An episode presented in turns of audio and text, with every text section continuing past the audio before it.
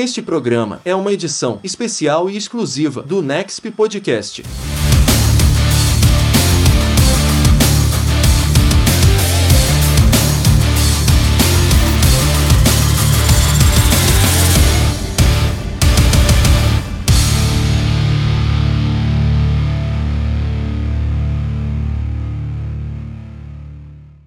Muito bem, meus caros ouvintes do NEXP Podcast, está começando mais uma edição do seu programa que traz cultura pop, entretenimento, games e também literatura, né? Abraçamos a literatura um tempo atrás e você tem aí os episódios aqui no NEXP Podcast. Prazer estar conversando com vocês.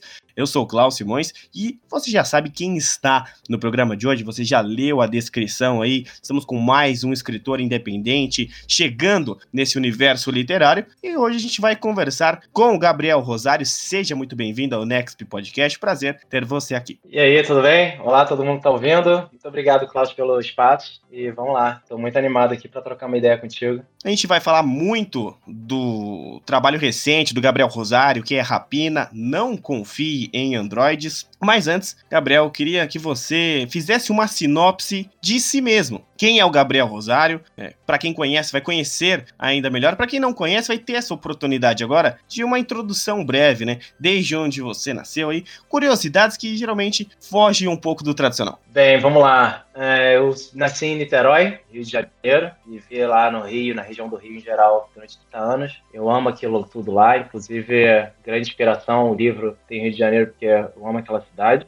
Eu sempre curti ficção, sempre curti tecnologia, sempre curti música, minha vida toda. Então, assim, eu acabei profissionalmente me enveredando pela área da computação, pela área da inteligência artificial. Hoje eu trabalho com dados, aí uma carreira longa trabalhando em empresas de tecnologia, área de fluxo, dados e engenharia de dados, análise de dados. Hoje eu estou liderando, né, um time de dados, mas, assim, grande parte da minha vida trabalhando nisso. E, óbvio, sempre cultivando esse interesse de, não, poxa, eu quero entrar na literatura. Eu adoro, assim, uma das coisas que me incentivaram, estimularam a entrar nessa parte de inteligência artificial. Eram essas obras que eu curtia quando era criança, influência grande do meu pai, e aí, assim, a vida toda, então, assim, desde Blade Runner, Ghost in the Shell, Neuromancer, então, assim, sempre foi o amor da minha vida, androides, inteligência artificial, nave espacial, futuro e tudo mais, então, assim, grande influência minha, acabei entrando nessa parte profissionalmente por causa dessa influência, e eu pensei, pô, acho que em paralelo eu vou tocando esse projeto de livro, vou tocando esse projeto de me aperfeiçoar como artista, como autor, né?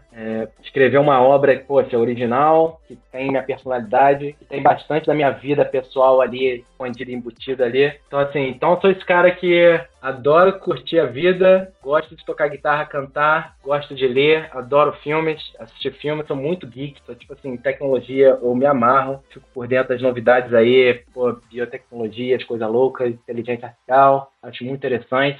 Assim, hoje eu tenho uma esposa e um bebê de 1 ano, então eu não tenho tanto tempo assim para fazer as coisas, mas, assim, jogava muito videogame também, curto muito ficção científica, jogos de ficção, futuro, fantasia também, eu amo fantasia, Senhor dos Anéis, cara, paixão minha, a vida que eu tenho aqui. E deixa eu ver mais o que eu posso falar. Agora eu tô entrando nessa parte da literatura. Sim, óbvio que tenho que continuar trabalhando com dados, tecnologia para pagar as contas, mas quem sabe um dia aí a gente consegue virar a chave e viver disso. Mas, assim, é um sonho, né? Mas, enquanto isso, eu vou trabalhando. Contei com profissionais incríveis aí na confecção desse livro, seja na parte textual, seja no produto livro mesmo, na capa, diagramatura. Então, assim, aí quando ficou redondinho, eu, poxa, beleza, agora eu tô pronto para lançar, vamos mostrar esse filho aí pro mundo. Então, mas, assim, acho que sou eu, realmente ficou faltando um monte de detalhe meu, mas, assim, em resumo, o que vem na cabeça é isso, sabe? Cara, bem completo, né? A gente poderia trazer isso bem completo, até pro ramo que você tá escrevendo aí também, e não onde você trabalha.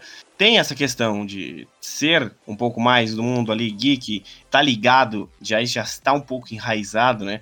E agora a gente tem um ponto, né? Quando você decidiu ser escritor, de fato, que você parou para pensar em tudo que você fazia, poderia passar para a escrita. Quando que o Gabriel Rosário se tornou um autor? Qual que foi a aceitação pessoal E aquele insight de falar, pô, agora sim, eu vou entrar nesse mundo da literatura. Bem, assim, eu sempre gostei de criar coisas para os outros consumirem. Então, quando era moleque, eu peguei a máquina de escrever da minha mãe, lá com uns 10 anos, sei lá, e ficava escrevendo roteiro para tentar filmar, fazer uns filminhos bem fundo de quintal com meus amigos, de tiroteio, de monstro, de alienígena, coisa inspirada em Predador da vida. Então, assim, desde aquela época eu gostava de escrever. Obviamente era uma porcaria, porque eu era uma criança e não entendia como é que funciona o relacionamento dos personagens, motivações e tudo, mas, assim, já era um começo, eu gostava de filmar, pegar uma câmera velha do meu pai, ficar filmando e fazendo um monte de coisa. Eu cheguei a criar campanhas de RPG para meus amigos lá pelos 14, 15 anos, que era justamente criar esses mundos, criar personagens, né, que NPCs que interagiam com eles, criar narrativa, criar toda a trama, tecnologia e tudo. Então, assim,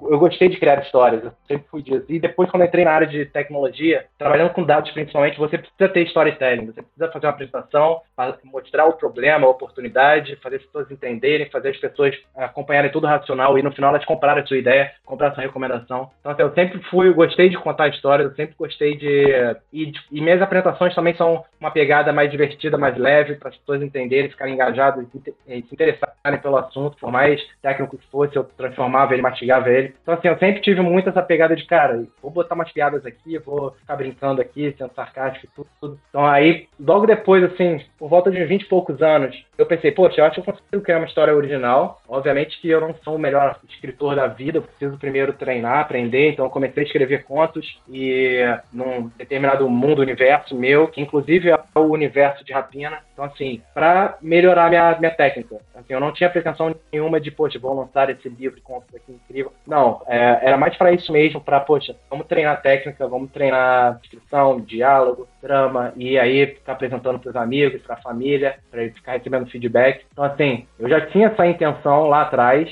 mas primeiramente eu sabia que, cara, eu preciso melhorar primeiro, eu preciso me aperfeiçoar. A obra que eu fizer vai ser uma porcaria. Então, tem muito disso. E aí, ao longo do tempo, beleza, agora eu tô pronto para fazer esse livro. Eu até cheguei a ler uma editora.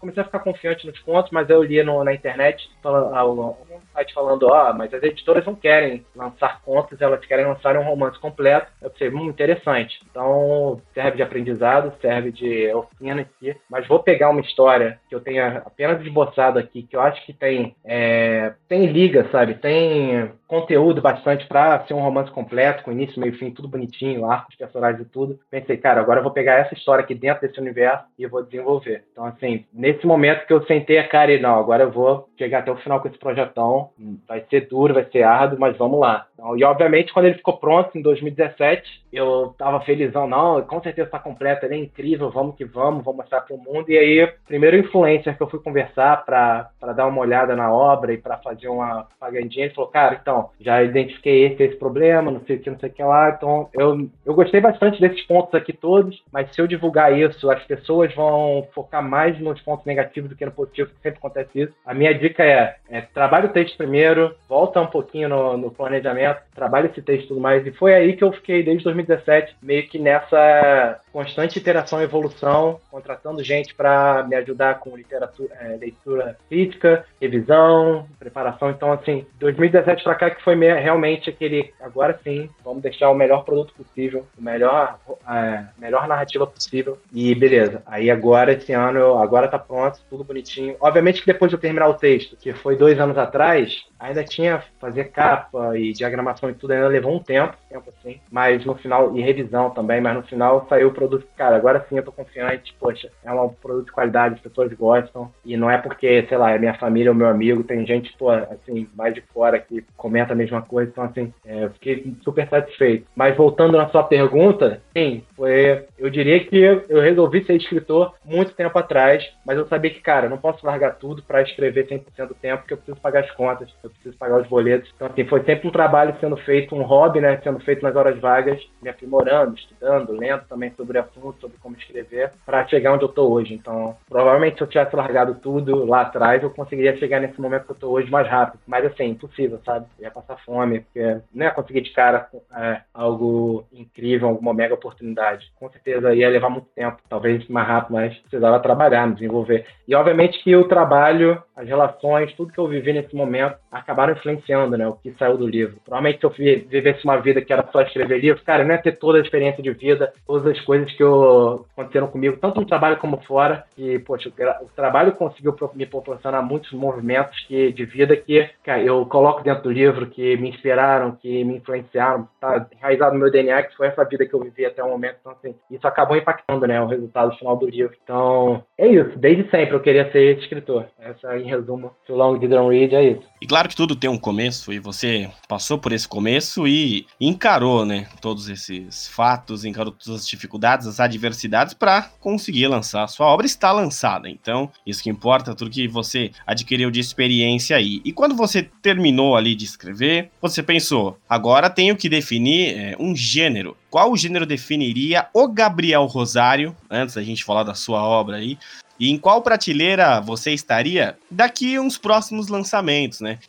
Ao lado de quê, né? Você estaria ali numa livraria, numa página para compra de livros, onde o Gabriel Rosário se encaixaria em gêneros. É ficção científica. Talvez com uma outra escapada em fantasia, mas principalmente em ficção científica. Porque hoje a gente tem muito isso, né? A questão do nicho um pouco mais fechado. E agora a gente chega, falando em ficção científica, a gente chega aí no seu trabalho lançado, que é Rapina, Não Confie em Androides. Você fez a sinopse sobre você, agora chega o momento de falar um pouco sobre a obra, o que Rapina Não Confia em Androides aborda, uma sinopse para quem está nos escutando também chegar até esse trabalho. Bem, vamos lá. Lá no futuro, no Rio de Janeiro de 2200, a cidade vai estar se recuperando de uma guerra recente, uns 20 anos antes de quando a história começa, né? E você tem essas duas civilizações, o povo na Terra e o povo em Centrória, que é o planeta dourado, como dizem, que vivem numa espécie de guerra fria, né? Eles não têm, entram em confronto direto, mas possuem seus agentes infiltrados, sabotadores, atuando nos dois lados, sabotando e agentes duplos e tudo mais. Enfim, e obviamente que existe, né, os resquícios dessa guerra que teve para entrar nesse cenário de uma guerra fria, né? Uma coisa mais velada. E aí, no Rio de Janeiro, nós temos o nosso protagonista, que é um ex-militar, Peter P. Jean, no caso, que é esse ex-militar que participou dessa guerra, que traiu Centrória, né, que, na verdade, trabalhando para a Terra, fez lá os paranauês dele, todas as sabotagens, voltou para a Terra, mas ele está com essa crise, praticamente essa crise existencial, esse luto, porque a esposa dele está em Centrória. Ela vive lá, ele não tem mais contato com ela, ele não tem recursos nem para pagar o aluguel, nem para viver direito, então ele está fazendo bico, vendendo tudo que tem na casa dele e preso eternamente nas lembranças que ele tem da esposa. E assim, sem perspectiva nenhuma de voltar para lá, de conseguir encontrá-la, que é um planeta hostil. E por conta... ele vai levando a vida e também uma consequência dessa guerra, desse passado que ele teve com os militares, ele acaba sendo atacado de forma misteriosa por um androide da civilização inimiga. Ele no começo nem entende, ele consegue sobreviver, ele tenta entender o porquê. Logo no começo do livro ele acaba descobrindo, assim, poucos capítulos, assim, digamos, e percebe, cara, eu posso fugir ou eu posso tentar capturar esse androide, porque ele vai valer bastante no mercado clandestino. Obviamente que se eu entrar nessa empreitada, eu vou estar competindo com meus ex-colegas militares, que eu odeio porque eles me traíram quando me separaram da minha esposa, e também com mercenários e bandidagem em geral do Rio, que também quer essa recompensa. E aí, mas ele decide, cara, não importa, dane-se, não importa. É a minha esposa, isso é minha vida, eu não tenho outro propósito que não encontrá-la, então eu vou atrás disso. E nesse momento que ele entra nessa caçada, ele inclusive consegue capturar esse androide, o corpo do androide fica todo destruído, ele só consegue conversar com o núcleo do androide, né, o cérebro do androide, e nisso ele começa a perceber que o androide não é uma máquina como todas as outras que ele conhece. Essa máquina aparentemente tem sentimentos, aparentemente tem motivações e objetivos e ambições, né, digamos assim. E aí a história vai se desenvolvendo, assim, eu não posso entrar muito em spoiler aqui, mas é muito nessa relação dele com esse androide e ele tentando descobrir realmente, eu estou influenciando esse androide, mostrando pra ele que ele não deveria ser uma máquina, que ele não deveria servir aos outros e viver como uma pessoa, ou é só uma máquina tentando me enganar, ou é só um centroriano tentando me enganar, me trair, me matar na primeira oportunidade. Então a história é muito sobre isso. Obviamente que existem centrorianos também tentando resgatar esse androide, e aí é tiroteio, fogo cruzado, confronto, ação pra todo lado. cuidado, e aí você não sabe. Ele vai encontrar a mulher dele? Vai encontrar a mulher dele? O androide vai trair ele? Não vai trair ele? Os militares vão conseguir recuperar, os centrolianos, os mercenários. Então, assim, em geral, essa é a sinopse do livro, e ficou grande. E você, Gabriel, vindo de um mundo ali de inteligência artificial todos os dias na sua vida, o que de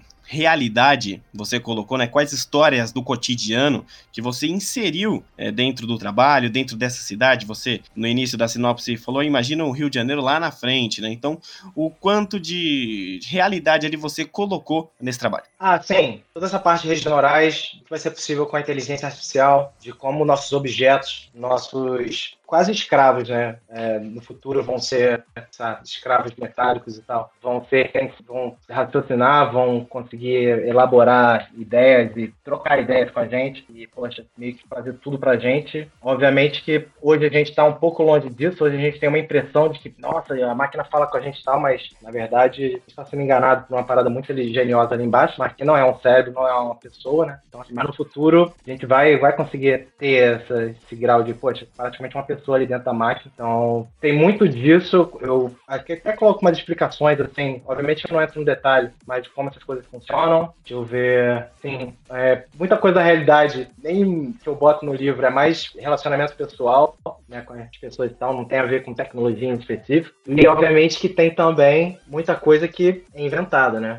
Ou é coisa que a gente hoje já pensa que a gente vai ter lá na frente, umas coisas que vieram na minha cabeça, como a arma que o vilão usa, por exemplo. Quero dar spoiler também, mas também é uma coisa assim, poxa, tá longe de ter uma coisa parecida com isso. E assim, e tem muita coisa também da minha profissão que tá meio que enraizada nos personagens, principalmente aqueles que trabalham com robótica, com investigação, que é esse raciocínio analítico, forma de, cara, como é que eu decomponho o problema, a melhor forma de abordar, vamos trabalhar primeiro aquele problema que 20-80, sabe, com o menor esforço a gente consegue maior impacto. Então, assim, acaba tendo muita coisa disso que entra naturalmente nos personagens mais espertos, assim, talvez, ou mais vidrados em solução de problemas, e isso é muita influência do meu trabalho, do meu dia a dia, sabe? Eu não diria mais esperto, mas mais vidrado nessa área daí. Não vou ficar muito presunçoso.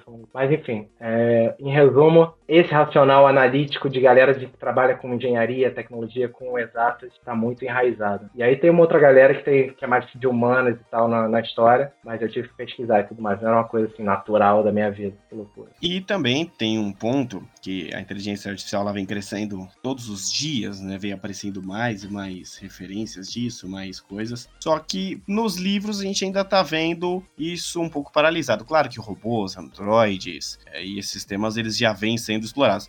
Mas se a gente fosse pegar esses dois momentos aí, você tá surfando neste momento exato de uma forma boa nessa inteligência artificial, qual que é o diferencial do livro? Quem for pegar ele para ler hoje, assim, vai ter um diferencial, o que vai receber? Bem, existe uma parte que foi até abordada em outros livros, que é essa questão do o que nos difere do... Estou pensando qual livro que tem isso. Enfim, o que nos torna humanos e o que lá no futuro, quando a inteligência artificial chegar no seu ápice, porque hoje é fácil a gente separar, mas lá no futuro, quando a inteligência artificial chegar no nível no ápice e praticamente existir uma pessoa ali dentro, vai fazer sentido a gente ter essa separação ou a gente vai ter que tratar eles como humanos? Eles vão ter que seguir as nossas regras, seguir as nossas leis. Isso tem muita reflexão sobre isso no livro. A própria máquina não acredita nisso e o protagonista tenta fazer ele acreditar nisso. Agora, um outro tema que o livro aborda, que é o diferencial, assim, é a questão da perda afetiva, do luto. Então, mas assim, sua pergunta era inteligência artificial, né? Mas assim, sobre a inteligência artificial, é esse tema que...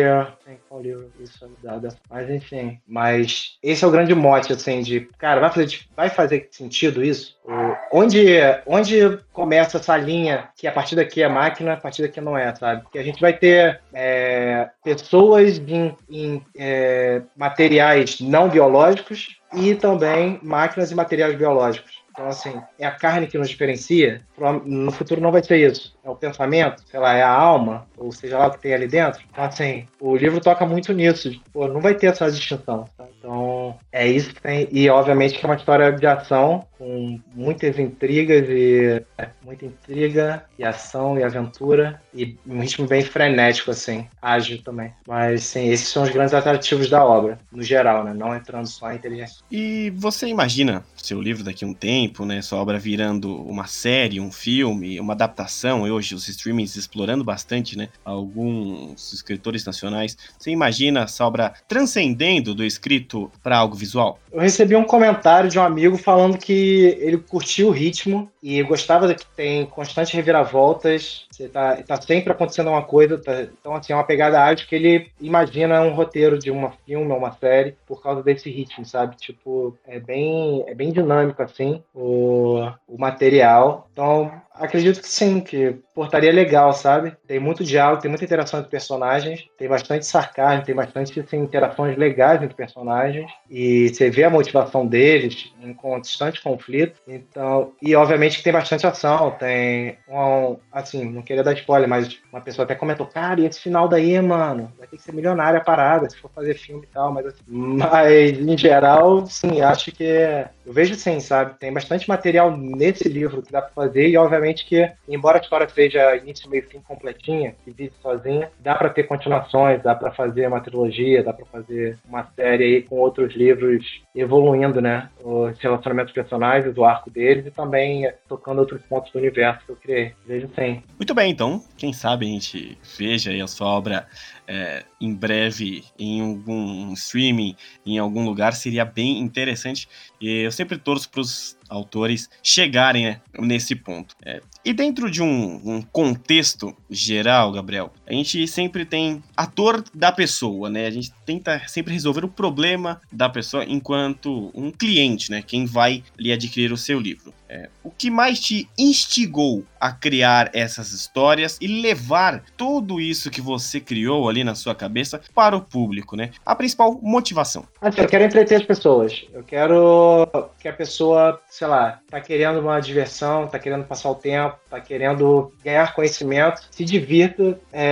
Poxa, leia meu livro. Você vai se divertir. Os diálogos são divertidos, as interações são divertidas, as cenas de ação são bem frenéticas, assim, bem legais. Os feedbacks que eu recebo, eu gosto bastante. Tem reviravoltas, tem aqueles momentos que você fica, meu Deus do céu, como isso pode acontecer? Eu vou bater no Gabriel e tal. Então, assim, os feedbacks que eu recebo estão em linha com o que eu esperava, sabe? Que é emocionar as pessoas. Seja um momento que elas acham, cara, isso é muito maneiro, ou fiquei desesperado nessa parte, ou, nossa, eu gostei muito da movimentação dos personagens, das coisas que acontecem, e pessoas falam, nossa, cena é muito engraçada, muito maneiro isso, não sei o quê. Então, assim, meu objetivo é isso, é extrair das pessoas emoções autênticas, sabe? E as pessoas falam, nossa, esse livro é muito legal, esse livro é muito legal. Tipo, tá saindo agora a versão física bonitona, eu quero comprar, porque eu adorei esse livro, achei muito legal, gostei muito disso, não sei o quê. E você não pode fazer isso com personagem tal, porque eu amo esse personagem, não sei o que lá. Então, assim, esse nível de emoção, de engajamento da galera, é o que eu queria quando eu criei o livro, sabe? Causar emoções, causar medo,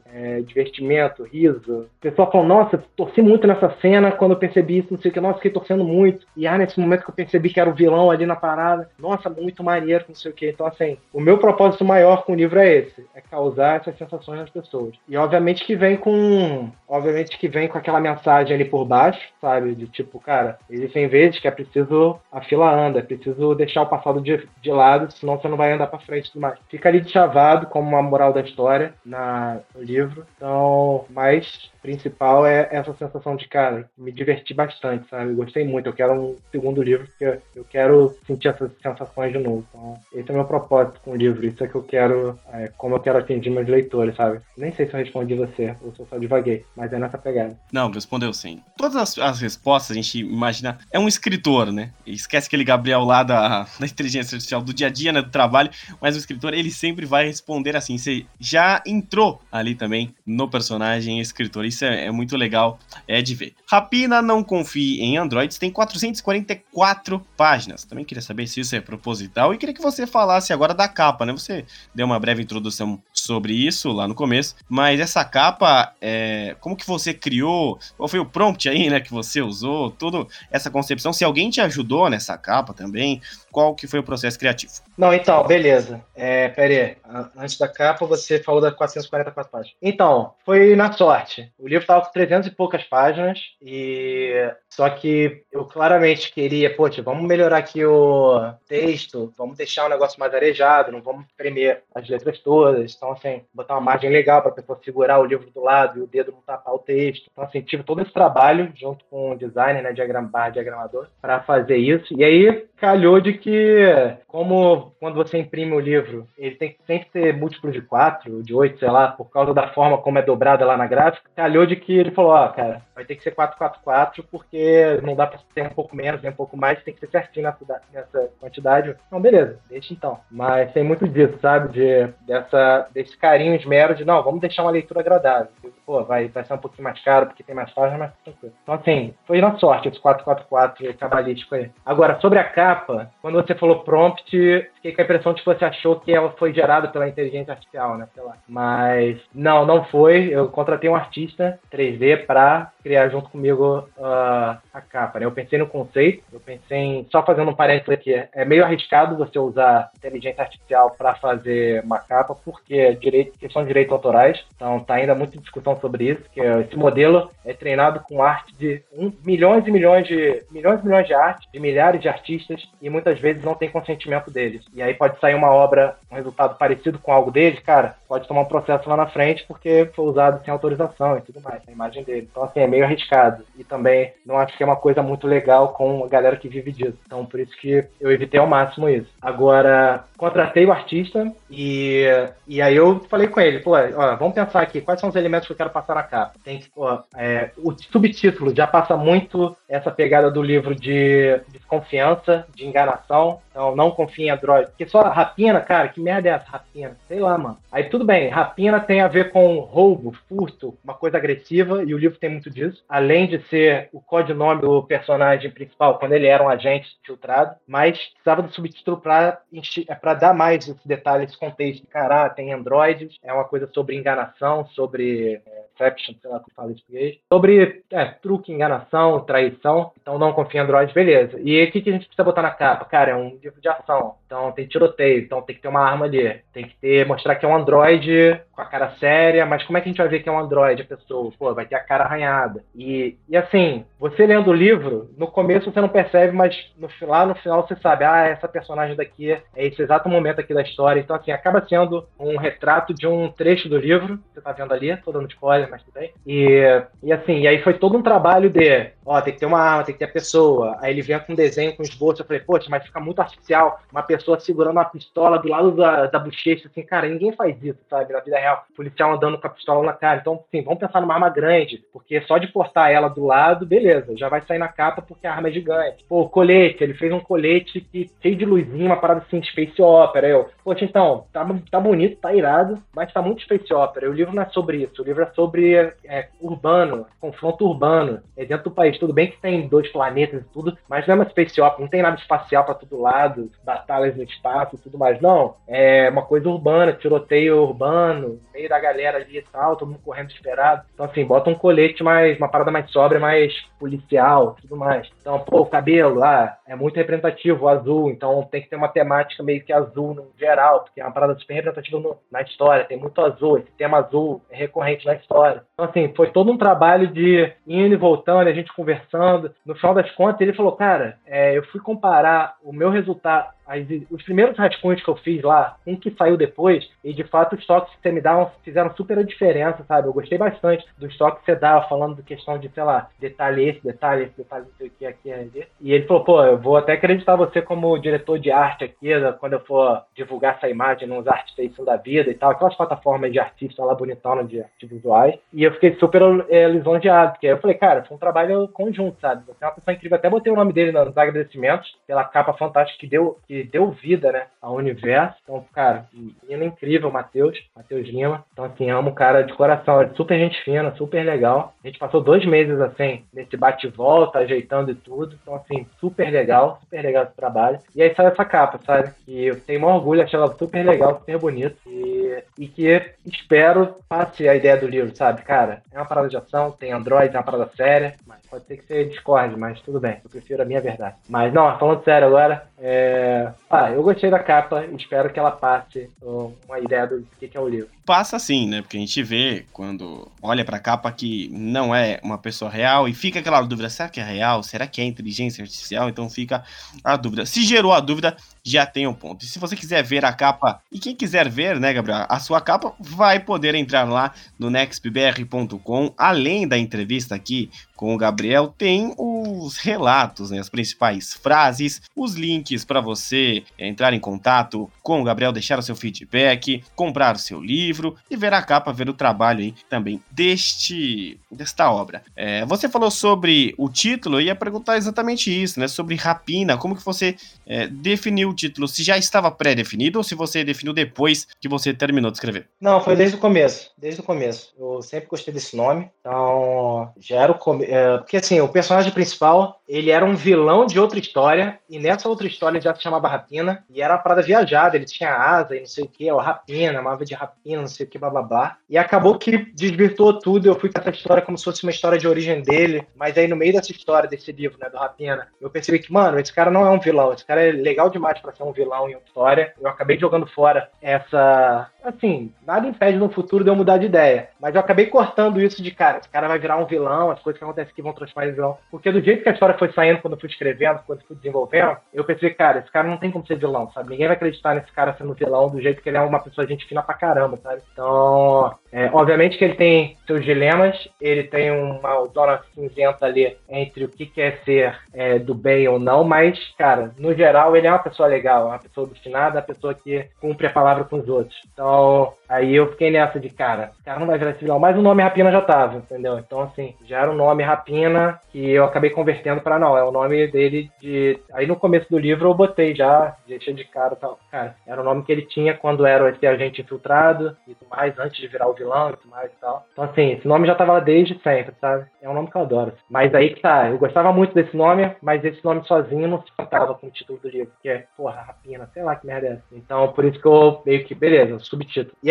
aí, assim, no futuro, poxa, vou fazer um segundo livro, terceiro livro, cara, Rapina e o nome do segundo livro, você, sobre o que é a história e tudo mais. Então, até que casou, assim, pra se eu quiser fazer uma série e tal, esse subtítulo é o nome da obra, né? Rapina é a série e o título é o nome da obra. Algo nessa pegada. Muito bom, né, saber disso. E pra gente não deixar pro final, como que faz pra adquirir o seu livro? Se tem aí a obra física, se tem online, as pessoas ficam com dúvidas sobre isso e como entrar em contato com você também. Bem, então, é só entrar no site compre.rapina.com, repetindo, compre.rapina.com. Lá você vai direto para a página da Amazon, que você tem disponível a versão Kindle e a versão física, que tá bonitona, com essa capa legal, páginas amarelas, diagramação incrível, tudo bonitoso. Então, assim, o livro físico tá lá também, chega super rápido na sua casa. E quem quiser me seguir nas redes sociais para falar comigo, assim, de boa, eu tô aqui para ouvir dúvidas, comentários, feedback, que eu mais gosto de ouvir é feedback, sabe? O que te pensaram da obra, quais são os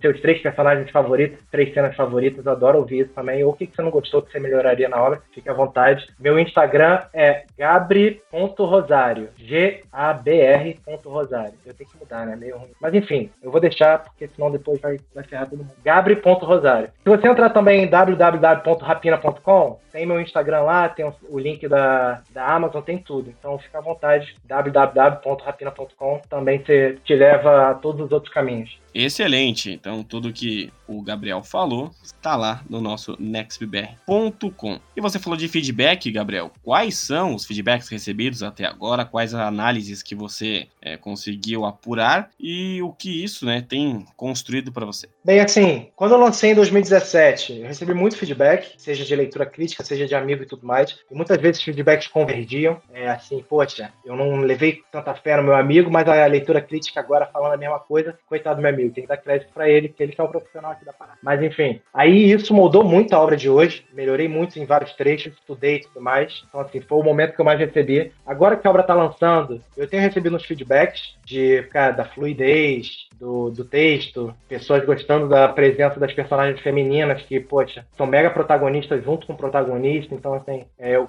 gostei de ouvir esse feedback, foi uma coisa que eu trabalhei bastante, assim, ao longo desses anos, porque as personagens são fortes, eu só não tava dando devido destaque pra elas e devida importância, então assim, foi uma coisa que deu pra trabalhar legal nessa refatoração, eu vi feedback já sobre isso, então assim, cara, valeu a pena o trabalho que eu dei, o carinho que eu dei pra elas nesse momento. Deixa eu ver, tem uma cena que muita gente, embora assim, é bem picotado, pulverizado assim, as cenas favoritas, mas muita gente, top 1, uma determinada cena que eu posso falar que é spoiler, envolvendo uma personagem super legal, que eu percebo, cara, essa cena realmente é traumática para as pessoas, muita gente comenta sobre ela, então nos próximos livros talvez eu tenha que trabalhar com isso. E agora de resto, por enquanto é isso, assim, eu não, lá atrás eu tinha recebido muito como melhorar, mas nesse momento tá começando, tá liberando o livro agora, né, então ainda tô coletando, o pessoal falando bem, gostando, mas eu não coletei nenhum feedback assim, construtivo, que eu posso trabalhar em outras, nas próximas obras, mas por enquanto tá indo bem, mas assim, foi super valioso, os feedbacks que eu recebi lá atrás, seja dos profissionais, seja dos amigos, assim, contribuíram bastante pra obra ficar assim, redonda, sabe? Pra eu ficar confiante hoje de, cara, vou mostrar essa obra que ela tá no ponto, sabe? Aí no momento eu tô esperando, então assim, se você tá ouvindo isso, tem interesse no livro, cara, fica à vontade,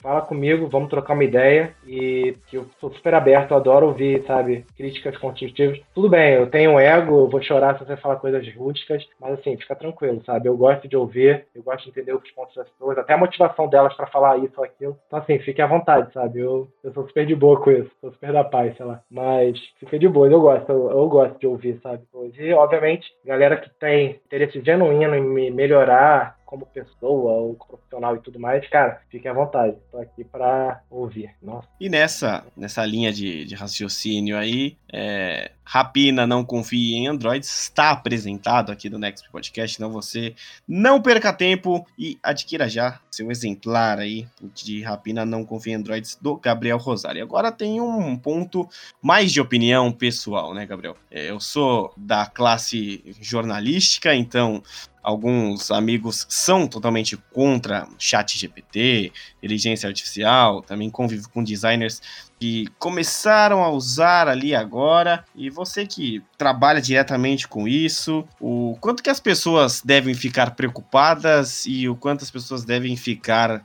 felizes, né, aliviadas que esse serviço existe? Então, do ponto de vista de produtividade, em alguns cenários, alguns trabalhos, é legal porque, tipo, você já sabe aquele assunto, ele só tá automatizando algumas tarefas manuais que você faria. Tipo, sei lá, você tá programando e tem que gerar um código modelo ali pra fazer uma coisa que você já sabe. Então, assim, ele vai te dar aquilo com velocidade, então você vai ganhar produtividade, e se ele te der algo errado, você tem a capacidade de entender que, mano, tá errado, ele errou aqui, vou consertar. Agora, quando é uma coisa que você confia 100% nele, você não sabe o assunto, não sabe aquilo e confia 100%, aí vai dar ruim. Porque vai ter uma ou outra hora que ele vai errar, tu vai entender isso como verdade e vai dar ruim. Então, assim, existe esse lado hoje, não tá 100%, não é uma parada inteligente que, eu sei o que é verdade, sei o que não é, sei o que é fake news. Não é. Ele tá pegando tudo que vem na internet, todas as bases, e o que estão falando aqui é o que eu vou falar aqui e tal, porque é o mais provável de estar inserido nesse contexto. Então, assim, é perigoso sobre esse sentido. Agora, esse lance de, poxa, vai substituir o designer, vai substituir o jornalista. Então, é nesse ponto que eu até falei lá no passado, que, cara, quando eu falei da capa, é que é muito importante a gente ver sobre a questão de legislação, sabe? Existe direitos autorais. Quando eu pego um texto de alguém ali do lado, copio e lanço um livro, cara, eu vou ser processado porque eu tô roubando o trabalho do outro pra falar que é meu, pra botar coisas parecidas. E um ChatGPT da vida, cara, ele foi treinado em cima de bases e bases de textos de pessoas e muitas vezes a pessoa não deu consentimento, a pessoa nem sabia que foi treinado. Muitas vezes a pessoa não recebeu nada, na maioria, assim, grande parte não recebeu nada por isso, nem sabe que está sendo usado. E quando uma pessoa chega lá, poxa, escreve um livro aí parecido no estilo do Gabriel Rosário, uma temática de androide, que não dá para confiar. Muitos pontos vão casar com o meu livro. Por quê? Porque ele tem meu livro completo lá, ele foi treinado no livro, ele já tem o material pronto para dizer para a pessoa, olha só, tá aqui a historinha tal, com muita coisa. Cara, isso é justo? O Gabriel recebeu alguma compensação por o trabalho dele estar sendo usado? E a empresa está ganhando milhões com a assinatura, mas ela está repassando para todos os artistas cujo trabalho foi usado para treinar essas redes. Mesma coisa com as imagens, sabe? Várias imagens parecidonas com o que o cara fez, ou você fala, poxa, bota no estilo aí do Van Gogh. Mano, assim, ó, Van Gogh é um exemplo, talvez, porque domínio público. Mas, sei lá, Tarsila do Amaral. Peguei faz aí uma obra no estilo da Tarsila Amaral. Cara, Tarsila Amaral tá ganhando alguma coisa por isso? Porque todas as obras delas foram colocadas no modelo, e o modelo tá se usando as obras dela para ganhar dinheiro, digamos assim, para ganhar essa assinatura, para fazer o usuário feliz. Então, assim, é uma área bem complicada, que tem que ser vista, porque, poxa, num mundo em que, beleza, tô usando a obra dos artistas ali, mas tô pagando para eles, sempre que eu uso isso, eu pago para eles, beleza, talvez você amenize as coisas, porque o cara continua tendo o ganha-pão dele, ele tá contribuindo. Mas hoje, do jeito que tá, cara, as companhias estão se aproveitando do trabalho dos outros. Inclusive, aquela comediante e escritora Sarah Silverman tá processando a OpenAI do ChatGPT, o Facebook, porque a partir do momento que ela chega lá e fala, poxa, resume meu livro, o negócio resume, cara, tá provado que o livro dela foi usado para treinar. Agora, em nenhum momento pediram consentimento dela, o livro dela em nenhum momento esteve numa biblioteca pública, estava sempre em biblioteca de pirataria lá de livro. Então, assim, ela não deu consentimento, não pagaram nada para ela, mas o livro tá lá, sendo usado para gerar conteúdo para quem pedir conteúdo parecido com dela. Então, assim, é uma coisa esquisita, entendeu? Que tem que ser resolvida. Porque você simplesmente não pode, eu como pessoa não posso plagiar o trabalho do outro, mas uma corporação pode plagiar o trabalho de 1 milhão de pessoas ao mesmo tempo e tá tudo bem. Então, assim, é uma coisa que tem que ser vista, meu ponto de vista, e assim, eu tô até escrevendo um artigo sobre isso, que a IA sozinha também não funciona. Ela, por si só, sem os artistas gerando conteúdo, sem os artistas gerando imagens, textos, ela não consegue. Vai treinar com o quê? De onde vai vir toda essa variedade de conteúdo? Então, assim, eles já fizeram estudos e mais estudos. Se você pegar o material criado por inteligência artificial e usar isso para treinamento, uma hora converge para a média da distribuição, você perde o que a gente chama de os pontos fora da curva, a diversidade, começa a virar uma coisa chapada, sempre a mesma coisa. Então, assim, nem esse cenário que a gente não usa mais nada de artista original, só usa coisa gerada por IA, a parada sobrevive. Então, tem estudos, mais estudos mostrando isso. Então, assim, você precisa dessa originalidade dos artistas, você precisa dessa diversidade que eles trazem, dessas ideias que eles trazem, para essa maquinária toda funcionar. E por isso você tem que, cara, dar o devido à compensação pra galera. Não, pô, toma o trabalho das pessoas, tu deixa elas não terem demanda e tudo mais, mas você tá usando o trabalho delas pra isso. Então, é uma área bem cinzenta e, cara, a gente tem que, de alguma forma, direito autoral tem que ser visto e tudo mais. E aí, sobre essa ótica, sabe, a gente tem que trabalhar pra um mundo em que os artistas, a galera que trabalha com isso, tem que ser recompensado, sabe? Então, é complicado, é uma luta complicada, e a gente tá falando de corporações bilionárias, mas, sim. E assim, sei lá, comecei a falar um monte de coisa aqui. A pergunta original era se as pessoas têm que ficar com medo ou não de perder o emprego, era isso? Mais ou menos, né? O que as pessoas podem se beneficiar com isso e também, né, o que elas podem temer. E aí eu já te faço, nesse jogo aqui, uma outra pergunta.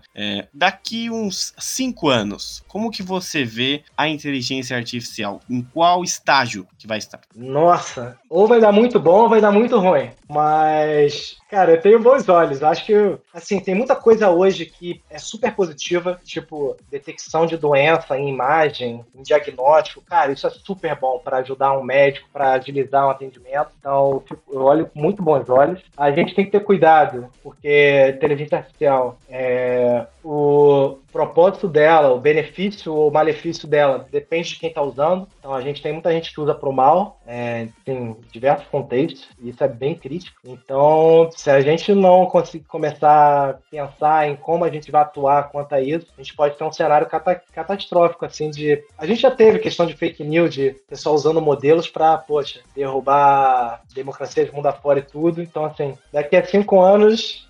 sei, eu quero acreditar que vai estar tudo muito feliz, muito legal. A gente vai chegar essa revolução que a gente teve hoje, com geração de imagem, geração de texto, que parece que é uma pessoa ali do lado, mais. Espero que, poxa, daqui a 5 anos seja mais ainda evoluído, mas que esses problemas que a gente tem, de, cara, nem os próprios criadores sabem o que tem ali por trás, sabem entender a máquina, a gente esteja entendendo a máquina e ela está trabalhando de uma forma confiável. Tipo, cara, eu não preciso ter medo do que ela fala, porque a gente criou dispositivos para ela estar correta nas suas disposições, ou jogar fora, limar coisas erradas. Mas assim, sei lá, essa pergunta eu não tinha parado para pensar. Muito obrigado aí por me fazer pensar aqui no Se Virando nos 30. Mas, sei lá, eu quero acreditar que vai ser um bom cenário, que a gente vai conseguir superar os obstáculos que a gente tem hoje referentes a ela. Perfeito, então, Gabriel. Isso que a gente sempre busca saber, né? Como que será o futuro. Também, como que as pessoas podem se beneficiar. Uma coisa que eu queria saber de você, voltando um pouco pro Gabriel, escritor, tudo isso que a gente falou tem a ver.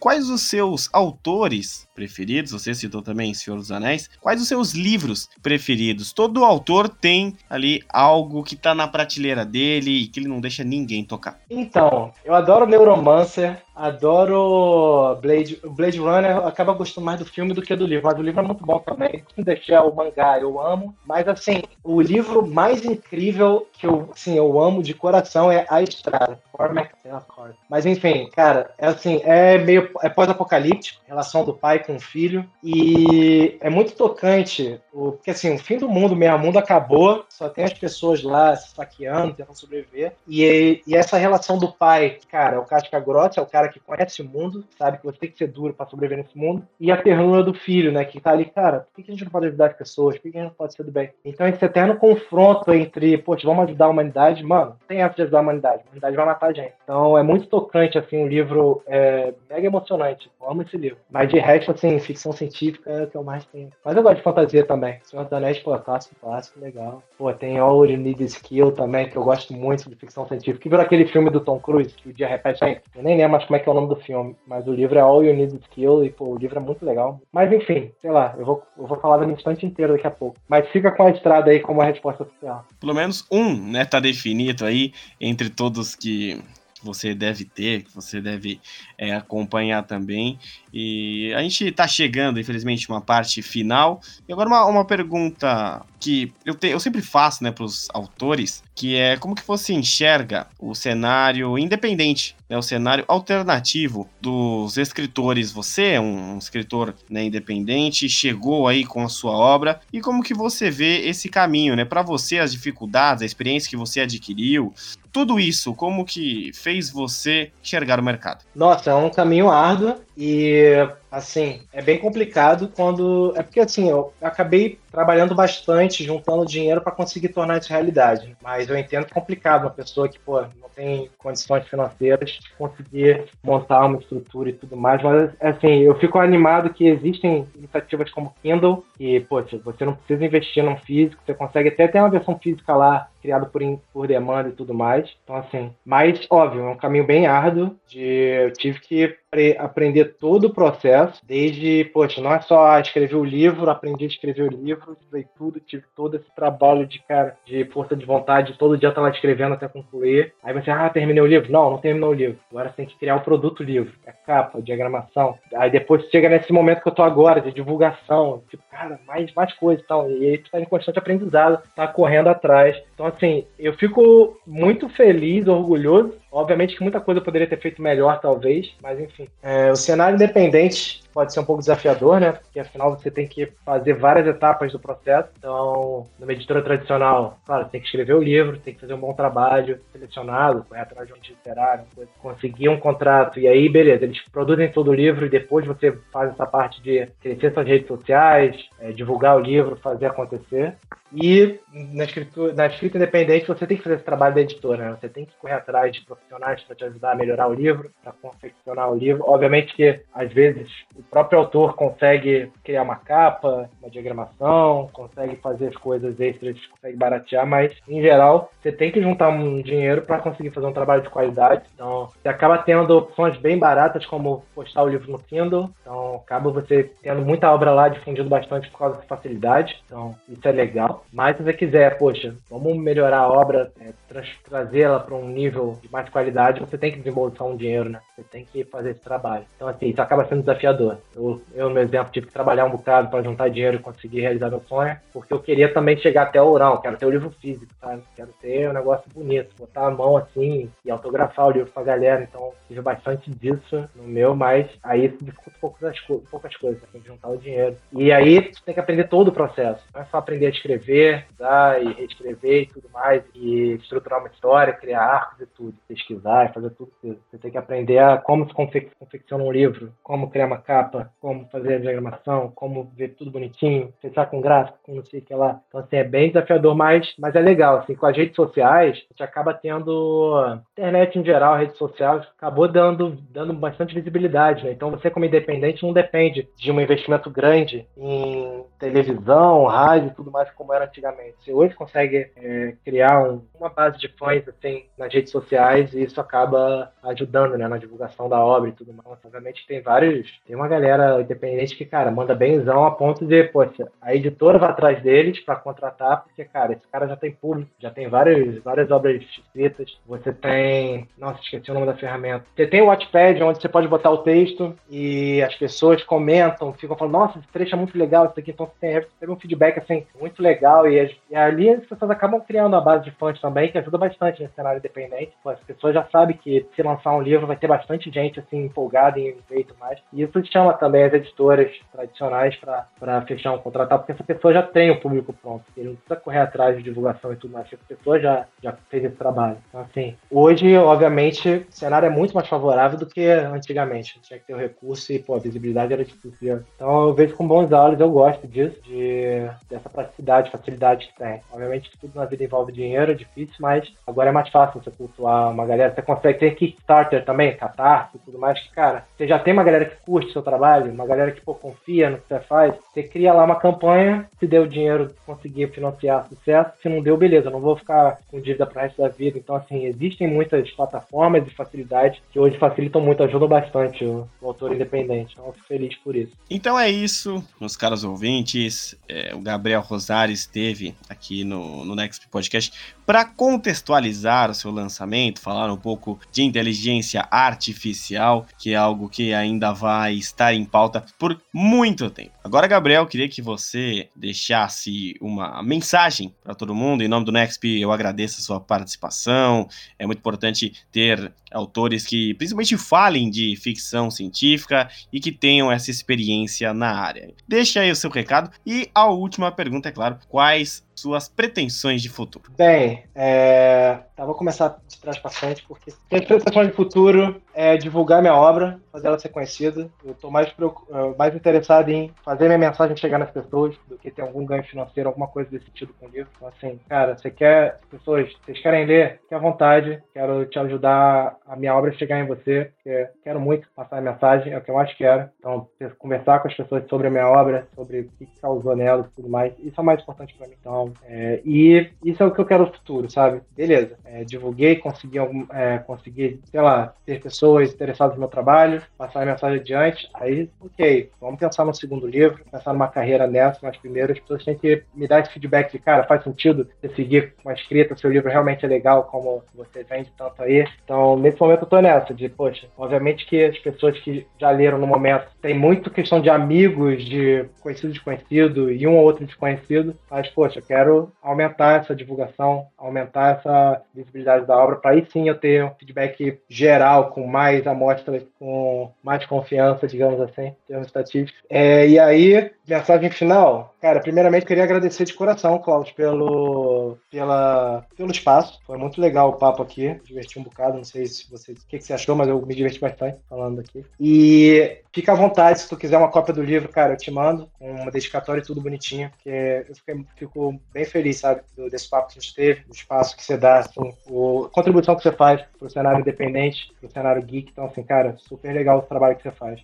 E todo mundo que tá aí ouvindo, se de alguma forma eu toquei algum interesse em você, seja no meu livro, seja em inteligência artificial, seja em qualquer coisa relacionada à vida, ao espaço, qualquer coisa, fique à vontade, sabe? Tô nas redes sociais, eu sou super acessível, eu gosto de conversar com as pessoas. Eu fiquei meio calado aqui, mas eu gosto de falar. Então, assim, fique à vontade, sabe? Tô aqui pra trocar ideias, pra conversar mesmo. E fique à vontade também, quem quiser conhecer a obra, dá uma chance lá de conhecer um pouquinho como é que é minha mente por dentro. Entra lá em compre.rapina.com, seja feliz. E é isso, muito obrigado pelo tempo, todo mundo aí que tá ouvindo. E eu sei que a vida é curta e, pô, cada tempo que você doa pros outros é muito valioso. Então, fica aí meu agradecimento do coração. Pra você que quer adquirir aí o livro do Gabriel Rosário, é simples, entra lá no nexpbr.com, tem o link, você pode entrar em contato com ele também, tem o Instagram dele, e siga o Nexp, @nexpbr, a gente tem em colaboração com o Gabriel Rosário a publicação deste episódio. Eu sou o Klaus Simões, em nome do Nexp Podcast, agradeço a todos que estiveram aqui, ao Gabriel e também a nossa querida assessoria que mediou tudo isso para acontecer. Lembrando que toda semana tem Nexp Podcast e juntos estaremos até a próxima experiência. Nos vemos lá.